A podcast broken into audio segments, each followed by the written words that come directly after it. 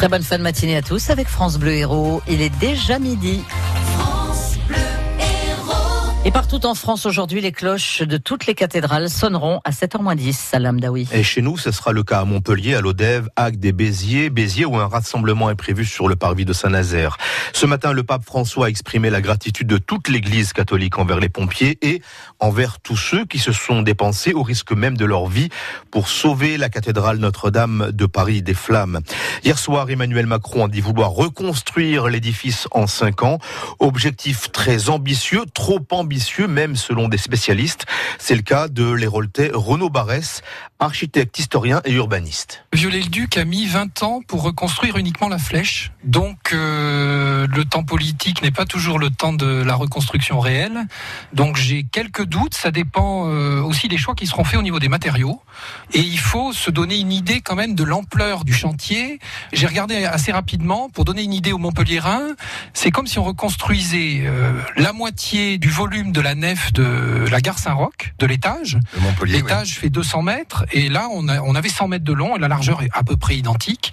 Et là-dedans on rentre 1300 arbres. Donc vous imaginez le mécano, la complexité de ce mécano, sans compter le fait qu'on ne sait pas encore aujourd'hui euh, dans quel état est la, la, structure euh, en pierre. Renaud Barès, membre du Conseil d'architecture, d'urbanisme et de l'environnement de l'Hérault, il était l'invité de Guillaume Roulant ce matin à 8h10. Son interview est à retrouver sur francebleu.fr. L'incendie a suscité un afflux de dons considérables, près d'un milliard d'euros beaucoup de dons privés, ce qui fait dire au numéro 1 de la CGT que l'argent ne ruisselle pas pour tout, qu'ils arrêtent, de nous dire qu'il n'y a pas d'argent pour satisfaire l'urgence sociale, a-t-il déclaré ce matin. Conséquence de l'incendie de Notre-Dame, les annonces que devait faire le président de la République lundi soir ont été reportées, annonces en rapport avec le mouvement des Gilets jaunes, reportées, mais elles ont fuité.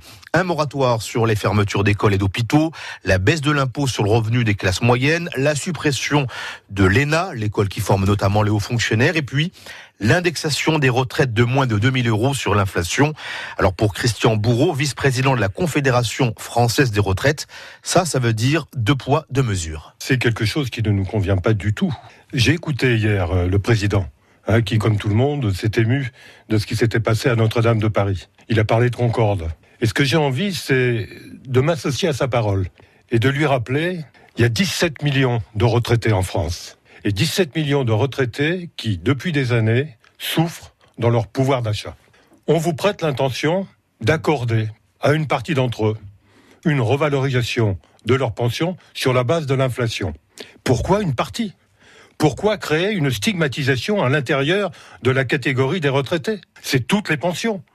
On ne voit pas au nom de quoi on dira à certains, toi t'es riche, tu peux accepter une amputation de ton pouvoir d'achat, toi eh ben, comme tu n'as pas la possibilité, toi, je te fais une petite libéralité. Et autre conséquence de l'incendie de lundi soir, la distribution des petits déjeuners gratuits dans les écoles est reportée en raison de l'actualité. La mesure devait être testée à partir de ce matin dans plusieurs académies, dont celle de Montpellier. Elle sera lancée d'ici la fin du mois. Des collégiens du Biterrois se mettent dans la peau d'une personne handicapée pendant quelques heures. Plus de 400 élèves de 5e participent depuis lundi et jusqu'à mercredi prochain à Sérignan aux journées citoyenne. Le principe est simple, chasser les idées reçues et sensibiliser les enfants grâce à des mises en situation. Apparemment, le message est bien passé. Franchement, je les admire, les handicapés, parce que eux, ils arrivent à contourner le regard. Vis-à-vis des regards, parfois, je vais sûrement prendre la défense des personnes qui ont des handicaps. Quand on est encore jeune, on est encore souvent sur euh, l'apparence physique ou comment cette personne va parler ou s'exprimer.